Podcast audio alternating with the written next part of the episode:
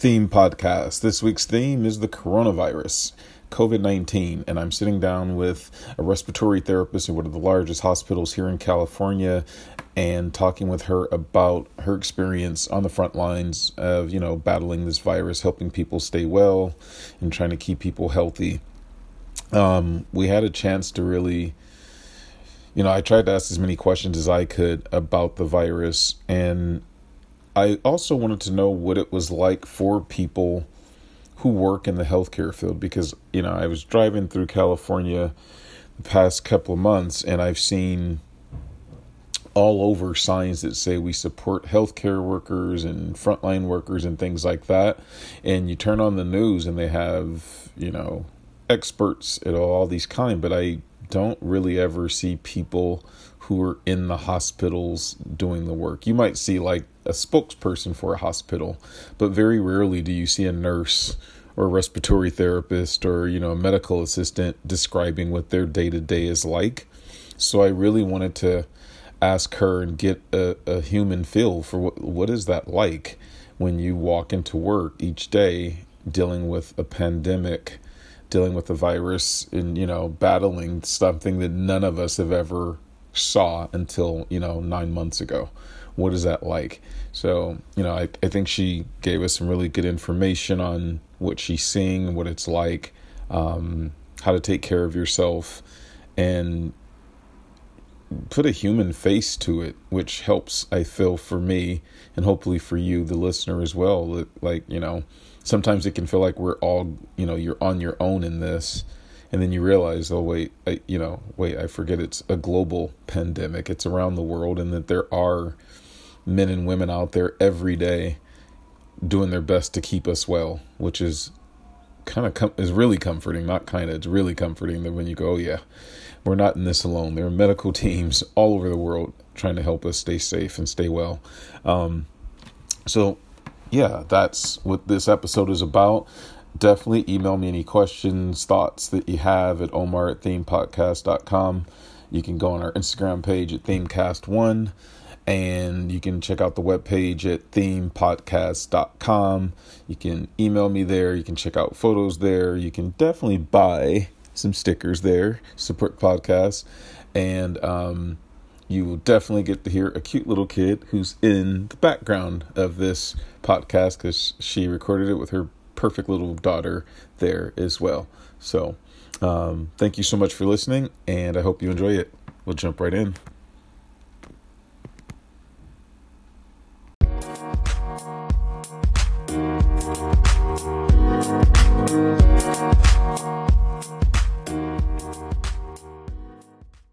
ask you like what made you become a respiratory therapist well the funny thing is that when my brother passed away i think my mom went and i think any mom would go through like that. Yeah. Missing a child and so my mom was working as a cna at a subacute for children. Oh i didn't know that. Yeah she's she was there for for a while already and my brother was around when she was already working there. So when my brother passed, my mom got attached to this little girl that at her facility. And my mom decided, I mean, she talked to all of us and decided to bring her home. But before we can bring her home, we had to get trained on because she had a trach. She had an artificial airway on her in her neck. Um, we had to get trained on how to suction her. We had to get trained on in CPR what to do in case of an emergency. Um, if she pulls out her trach, how you know we had to get trained on how to put it back in. So it was just like a, a, a constant training. So a lot of those trainings, it was with the respiratory therapist. And, mm. and so I, I asked him a lot of questions like, I didn't even know this job existed. Like I just, you know, you think medical field, you think nurses and doctors, you know? Yeah. Um, so I was like, oh, that's really cool. It's interesting. So then I, you know, after getting trained and, and asking him all kinds of questions, I went home, you know, asked our good good friend Google, and I was like, this is really cool. And I looked up schools and went to school, and that's been an RT since then. And how long is the training for that? So the program, the RT program is two years before you get into the program, you have to do your prereqs, like your, you know, sciences like anatomy, physiology, chemistry. The reason I thought about you is because I, you know, we hear so much information in the world right now, especially, you know, with COVID and stuff and everyone's got these theories and everyone's saying there's medications that work and these things don't work and don't trust this and don't trust that and Mm-hmm. I was like, you know, I actually do know someone who's a respiratory therapist who probably is working with yes. patients who can actually tell some of us like what actually is and what isn't because it's like you get bombarded with so much like noise about you know well, well you have to understand too that this is all new to everybody even the medical mm-hmm. field and a lot of the medications that they're using, whether it's working or not, it's trial and error, to be honest. And what worked for one patient doesn't work for another. And you know what I mean? So a lot of the the the medications that they're using on the COVID patients, they're still like, you know, running labs to see how they're they're doing like on a cellular level. And I'm gonna um stop you right there because treat me like I'm the dumb person that I am who doesn't know exactly what you mean when you say on the cellular level because I my, my brain was like on on their cell phones. I'm just kidding. I, I know. Oh. I mean, yes. so they bring their cell phone. Medical, but I, what does that mean exactly? So they bring their cell phone in and yeah, see how it works. iPhone, no, they they get great treatment, and if they got a Samsung, they get so so. exactly. No, no, no. So like somebody, I don't know. I honestly don't know the name of the medication yeah that they're using for the trials uh, for the patients who have COVID. Um, the patients that I've been seeing though are the ones that are like the sickest of the sick. Like they need to be intubated. That means they have a tube down their throat and they're connected to a ventilator, a yep. machine that breathes for them. Yep. They're on a lot of medications to sustain, to make sure that their blood pressure is you know, within normal, making sure that their fluid inside our body is good. Um, and then throughout all this, every so often, like every six hours or every 12 hours, depending on the patient, they draw blood to see their their labs and how to see how, you know, like all our electrolytes we have in our system, how they're doing, and and that's what I mean by cellular level, like just to see like what their cells in our bodies are doing. So uh, let me take it backwards. So like, I know that there's different degrees, right, of people who obviously we hear there are people who get COVID and they are asymptomatic. They're not sick at all. There's people who get right. light symptoms, but they're still fine. There's people who get kind of sick, get very sick, but then they don't have the respiratory issues. And then there's right. people who get everything where they're like sick as a dog, they can't breathe, and their systems are shutting down. Like, when you were like seeing these people at these stages, like, are you seeing them through every single stage, or are they getting to you when they're at like condition critical? Or are they going in kind of good and then it changes, or do you know what I mean? Like, are you all of the above? Yes, so I've seen patients who are they they came out positive because they went to the hospital because they were you know they went to the emergency room because they were feeling a little bit sick. They test them for to see if they have COVID and they test positive. So a lot of them, and especially in the beginning, they, they were keeping a lot of the patients who were positive. I think just to monitor them. But if they noticed that they weren't showing any symptoms, then they would just tell them to quarantine themselves yep. away from everybody. And if their symptoms do get worse, to come back. I see. And then I've also seen patients or people who come in and they're just I think they were trying to avoid coming in or whatever their case, but they're just really sick. They can not, they can't breathe. So we have to, you know, um, intubate them. And even being on all these medications and having them intubated and on a ventilator, for whatever reason, they're not oxygenating well, which means they're not getting enough oxygen into their body and into their organs, which is what we need to sustain life. Right so a lot of these pa- patients they they go on what they call ECMO, and that's pretty much um, like an outside lung and heart to make sure that we're oxygenating and ventilating the body. And that's when you're like at the sickest because that's the, like the last resort. Shit. Yeah. And those patients I've seen, and I think I've seen two recover from that. And just in this year alone, because I've I've worked in respiratory close to 10 years already. And you know we see death. It's part of life. It's part of being sick. And you learn to to deal with it. You know what i mean? But the last few months because of covid i've seen so many people die.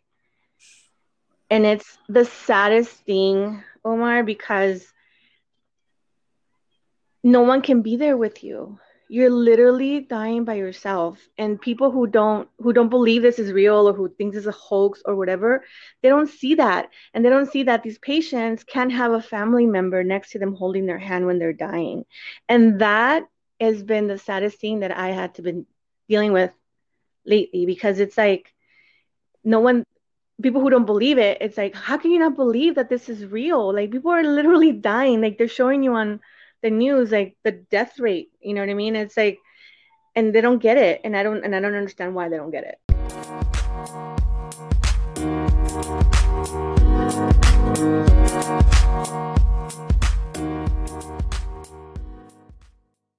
I know at the beginning they were saying that if you have an underlying condition, like you know, if you're diabetic or if you have lung issues, or you know, yeah. just to be extra cautious. But I've had patients where there's no underlining. Like they're like, perfectly healthy. Healthy, young. Price. Yeah. Wow. And that, and I know at first they were saying that it affects the older generation, like 60 and plus, like, you know, be careful with your grandparents, whatever.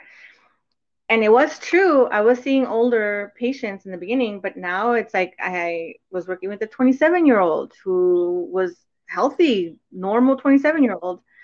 Um, I had a I had a 30 three year old and he wasn't doing so good. The 27 year old wasn't doing so good either. Yeah, but how do you get your brain ready for that? Like, because like well, you said, this phase where we never knew what this was until five, six months ago. Like, how do you put yourself in that mindset to go, okay, I'm about to go deal with a disease that a virus that no one knows much about like I'm drive when I drive to work and then I park my car. I get there like 40 minutes, 30 minutes before I, my actual shift. Excuse me. And I literally just calm down because you, you we do have anxiety. We're we can get sick as well. You know what I mean? Yeah. But I I I pray. I I'm not religious, but I do believe in a higher power. I believe that there's a God, and I meditate and I I ask him to please protect me, protect everyone I know and love, and then just let me get through this shift. And it's literally shift by shift.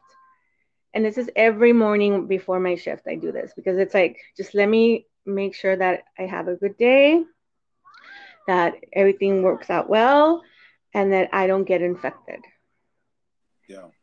And that's how I have to start. And that's how you mindset. But when it first started, fuck, dude, it was like major anxiety attacks every freaking morning when I before I started my shift because you don't know what's going on.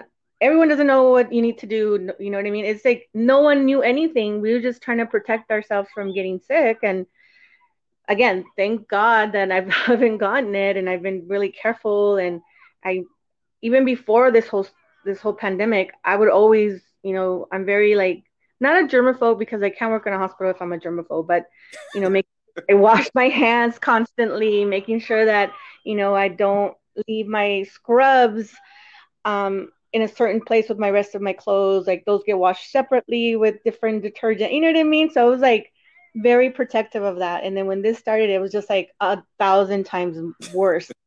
times a thousand. Yes. Yeah. So it's just you just I think you just go in there just just pray and meditate and hope that you don't get sick either but that you have the strength to help and do everything in your power to make sure that the patient is comfortable and you do everything that in in your scope of practice for that patient. Yeah. Yeah. Like, and then at this hospital, they, they've been really good about, you know, um, this week you're going to have the COVID patients. Next week it's going to be someone else's turn. So like they rotate. Oh, so not they're giving not, guys a mental break. Yes. Yeah. Yes. Physical and mental, but yeah. Freaking yes. Good. Yeah. And I'm yeah. assuming you're still at that very, we won't say the name, but the very large hospital. Yes. Yeah. I, am still there. Uh-huh. Lots of patient. I mean, like, it's not like you're in a small, like, I know that you're in like the largest city on the West Coast and you were seeing like obviously way more people than someone in a small town in the middle of nowhere. Yes. Yeah. Wow. Yes. Yeah. So and a lot of those patients, let's say from like smaller hospitals, mm-hmm. they they call the hospital that I'm I'm working at, and because some sometimes they need that ECMO uh, treatment, and a lot of the other hospitals don't have that or don't do it for whatever reason. Right. So a lot of them get transferred here right. to this hospital. Yeah, because I'm a, yeah, I guess if you're like in a smaller location, you're just seeing way less of everything. So they may not even know how to like they might see that once every two years or something, and you guys are seeing it like I'm assuming like daily or you know. yes, yeah. Wow. Yeah. When you get to the hospital, like what are the protocols for you guys like as far as protecting yourselves? Like how does that work?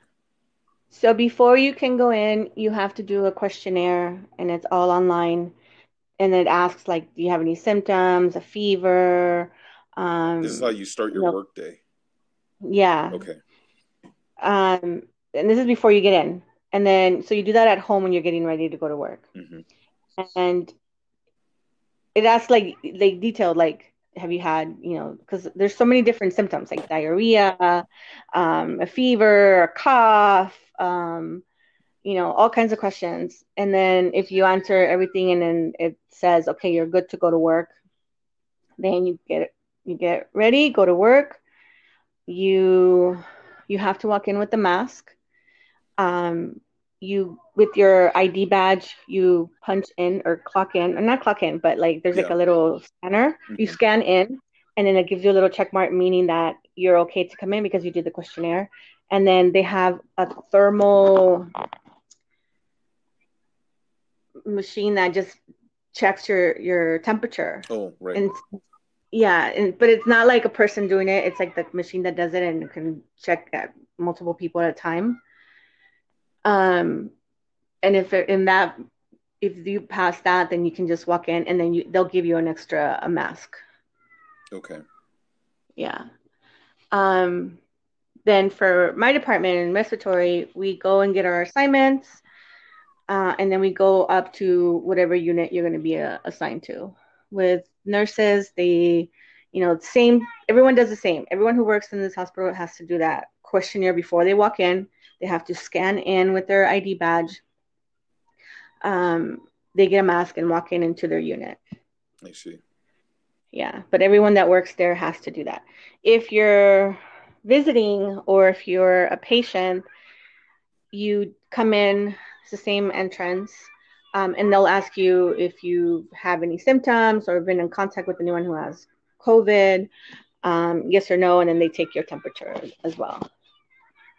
I see. Um, yeah, so it's they're they're being very strict because every entrance is is like that. They yeah, it makes sense. It's like every person and every the it's kind of like you know it, everything is a potential threat so you have to look at every person and like how many people yes. every entrance and exit is becomes yeah i understand um yeah are you having to wear like i know that they were saying i don't know if it's still the case earlier that there's like certain like protective is it like clothing or garments or like i don't know like those clean suits or like what what are you having to wear when you're there Oh, so you have the option. You can change your. You can come in regular clothes, or you can come in your scrubs, and then if you want, they'll have clean scrubs for you. Mm-hmm.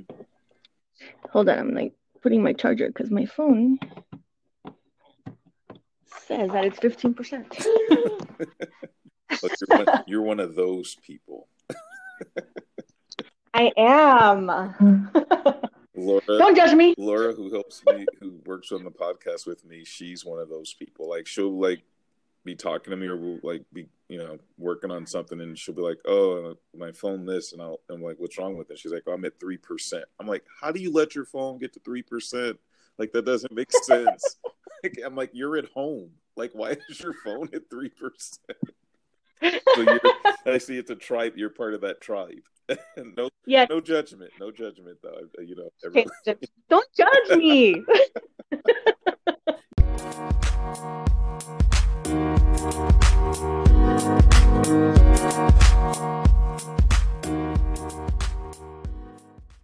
Um, no, here, so they let you choose if you want to change into those scrubs.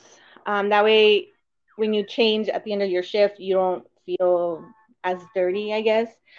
I, because I think I'm a bit of a germaphobe, I don't change into those scrubs. However, the scrubs that I wear to work before I get into my car, I I take it out, take them off. I already have shorts under and a tank top under, so I just drive in shorts and a tank top, and then put my dirty scrubs or the scrubs that I wore for the day into a bag, and then just put them oh. in a place so I can wash them later.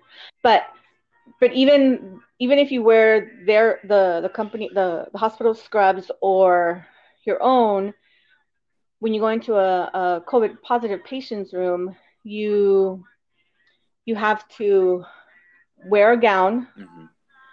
You wear some people wear double gloves. Um, I wear like the they're like thicker gloves gloves that they use for patients who have um, like chemotherapy. Okay. And they're meant to be more protective. And you wear an N95, and I wear a shield. Okay. And that's to go into the patient who will have positive, who are positive for COVID. Yeah. And then to come out of the patient's room. And what I like about this hospital is that they have a resource nurse who stands outside to make sure that you do this properly. Mm. And I, I know a lot of hospitals can't afford that or don't have that, and that's okay. But I I think it's important to have one there because sometimes you forget, you know, you're you know you're in a panic mode or whatever someone's there to make sure that you're doing it correctly. Yeah. So to out of the room, inside the room, you take off your gown, you put it with the the linens. You take off your glove. Oh wait, hold on, sorry. You take off your gloves, you hand sanitize. You take off your gown, throw it in the linen, hand sanitize. And then you open the door. And then outside you hand sanitize you put gloves on. this, I'm not even joking. This is serious. You hand sanitize. You put gloves on. You take off your your shield. You put it in a dirty bin because you're gonna clean it now after. Oh. And then you take off your mask very carefully. And then what they're doing is we put them in bags and they're sterilizing them and we can wear them up to five times the N95s five times on that shift or five times in general? In general. Okay. Yeah, because then they go they they go in a, in a little brown bag. The people who are taking care of this uh, the UV lights and like take and sanitizing them and all that. um, they take them and then they do that. They clean them and then they come back in a white bag, meaning that they've been cleaned. You you go into a patient's room. You check on them, you do the work that you need to do for them, and then you do all mm-hmm. of that before you're coming out of the room. Yes. And then you come out of the room, you give this to the what did you call that nurse that's there? Resource? The resource nurse. What happens if you then have another patient that you need to see like right after that? So, like another COVID patient yeah, or a non-COVID patient? COVID patient, either or. So, what's really good about this hospital is that all the COVID patients mm-hmm. they have right next to each other. In the same room. No, no, no, not in the same room. Like right next to. They're oh, next like, in their own room, right next, to each other. I yeah. Uh-huh. Yeah. Yeah. No, no, we don't. We don't have patients in the same rooms. I see. They're single patient rooms, yeah. So if you're gonna see your, usually what they do is they, if you have the COVID patients, you have all COVID patients. I see. They try, they try to keep you, because then it's also like putting the other patients Yeah. who are are immune, you know, deficiency. They can you can put them in danger too. So what they do is they they assign you to all the COVID patients, um, or they assign two of us into just the COVID patients. So, but what's really cool is that going from one room to the next with the COVID patient is so instead of taking off your your mask and your shield, you just you take off your gown and the gloves inside the room and make sure that you um, hand sanitize and then you can walk to the other patient who is COVID positive. But before you go into their room, you have to put on a new gown, which the resource nurse gets for you, I see. new gloves, Gloves. which also the nurse gives, gets for you. I see. Yeah. And then you can walk into the other patient's room. I see. Yeah. So you walk into these rooms and like say someone is I don't know they're having trouble breathing. I because I did I tried to do a little bit of research and I saw that like you guys will try and do like the aerosolized treatments first and steroids and things like that before the ventilators, right? Yes. How like the way you were describing it earlier sounds like it's not just like I mean like for me and I think that probably a lot of people when we think about it we just think someone goes in there they're sick you put them on a ventilator and hopefully they take time and get better but what it sounds like you guys are doing multiple things because you're yes. going to give them these different treatments before they even get to a ventilator if they don't need one right away and then Mhm. you're saying that they're like taking their blood to kind of see if they're getting better, how their body's fighting it. Plus, there's I'm assuming like the physician or someone else is going to be giving them other medications to help with like if it's attacking, you know, making sure like you said their blood pressure is good and their kidneys are good and their all the different things that I keep hearing that you know this can affect or attack. Yes. So it sounds like, and that's I guess even fucking more frightening from what you're just saying. It's like pretty much it's like this is like you get this and like breathing is obviously we need to breathe, but even if you're breathing, there's other things that every there's like a team of you working on one person each time. Yes. Jesus. There's always going to be a team because there's always going to be a doctor assigned to a patient, a nurse, and then at this hospital they have resource nurses and you know um, people who help out.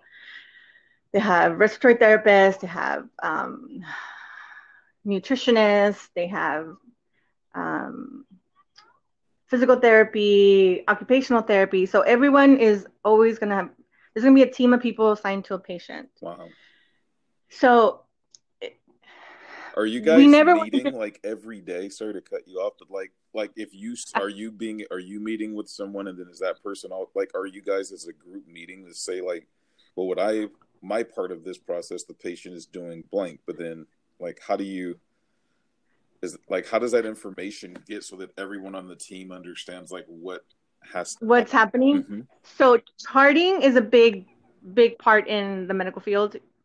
And if let's say they need physical therapy, because let's say they they recover and they don't need the ventilator anymore, so now they're they need they've been in bed for however long time, a week, two weeks, whatever. Mhm. So now they need physical therapy. So then the phys- uh, physical therapist comes, talks to the nurse, because the nurse is a mediator with everything, because the nurse is the one that stays with the patient 24 7. So everyone kind of comes to the nurse and, and sees what's happening, what's the plan, and then everyone's on board on what needs to be done. I see. Yeah, so the first person to come to is always the nurse. She's the one or he's the one that's always going to know what the plan is. So, you know, the doctors come and they put orders and then they say th- they want to do this, they want to have the patient walk or try to walk or get, or stand up because they haven't been, you know, they've been laying down for however long. So then they get the nurse calls physical therapy or if they want breathing treatments, they call respiratory therapy. So then you come and you're always going to come and talk to your nurse and see what the plans are for that patient. So in a sense, we don't get together at the same time. But the information is being centralized so that I understand. And you and you have to because you're dealing with the person. You can't just be like, okay, we're doing this, and it's like, wait, no, the patient's not even awake yet. Yeah. You know what I mean? There can be orders placed, but if the patient isn't ready, then we just kind of we annotate that and we we communicate that with our nurse, and then she communicates it with the doctors, or you know, she's always going to be the person to Yeah. go to. hmm Wow. And I know you don't count this, and I I'm just you can like are when people come in, do, are they getting better, or is it just kind of it just depends on how. Like, do you feel like the majority of people do get better, or do the majority of people get way worse, or is it just kind of all over the place? Honestly, I've seen one person walk out.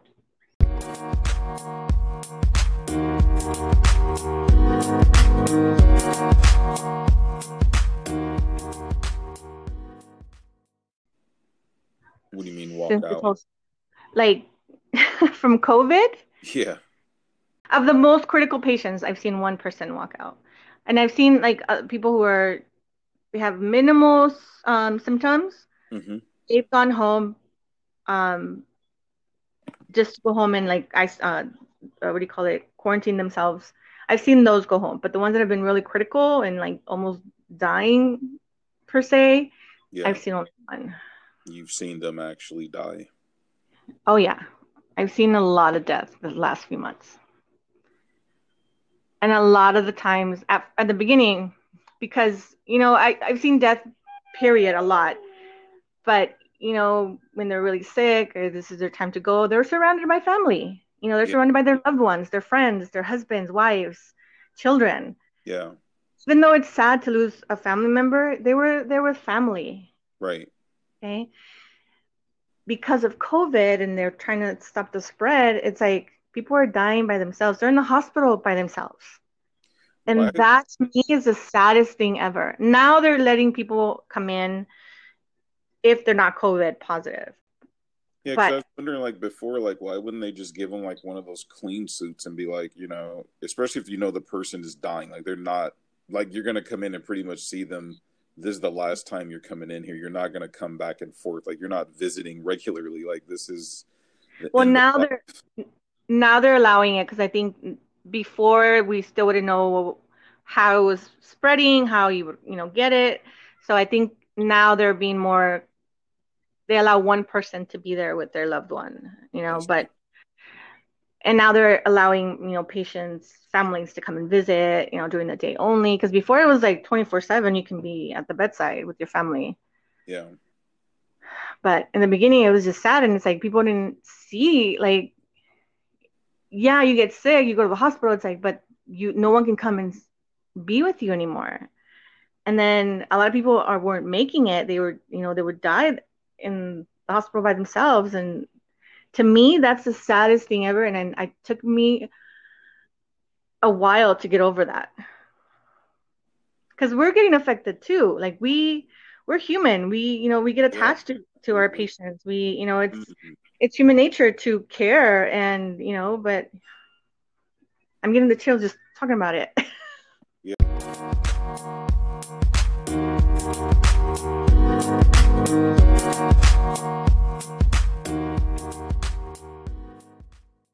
How has it been? Like, have you seen nursing and RTs and hospital staff get sick from COVID, like from dealing with patients?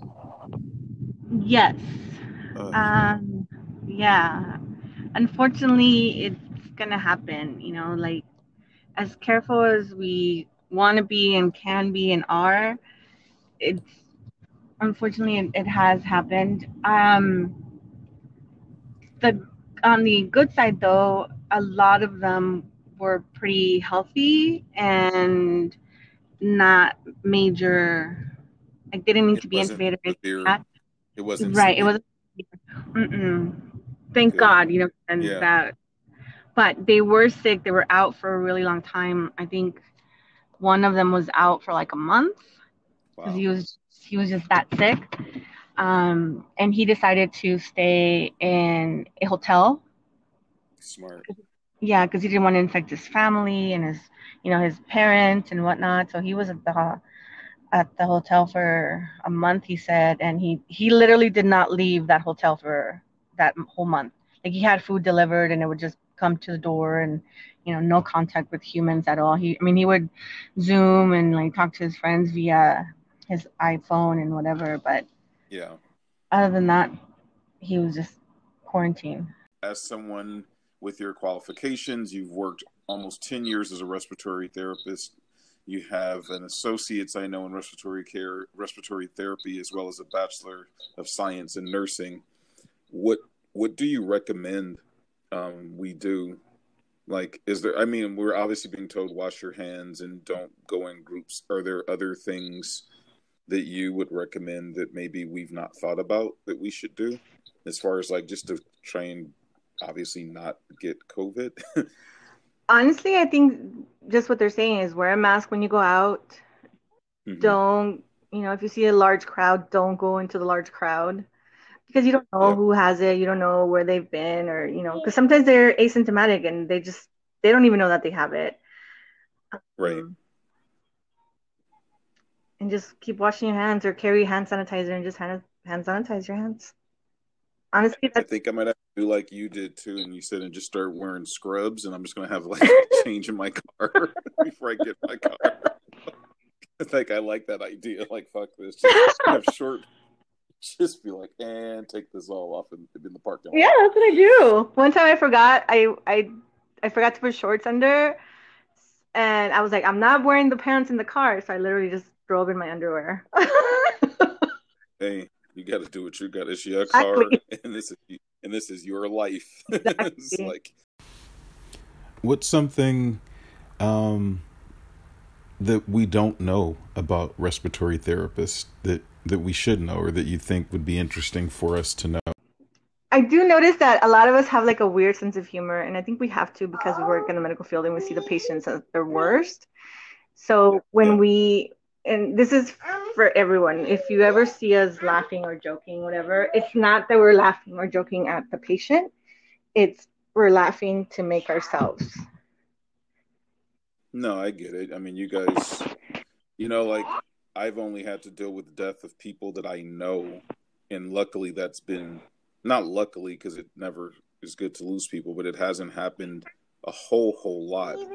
but it's still hard but like i can't imagine like where that's just a part of my normal work day that i know that you know chances are within a week or i'm gonna see some like that's a whole other thing. So you gotta laugh find ways to keep your spirits up for sure. And you have to find an outlet. And i know everyone that i work with has their own way of dealing and yeah.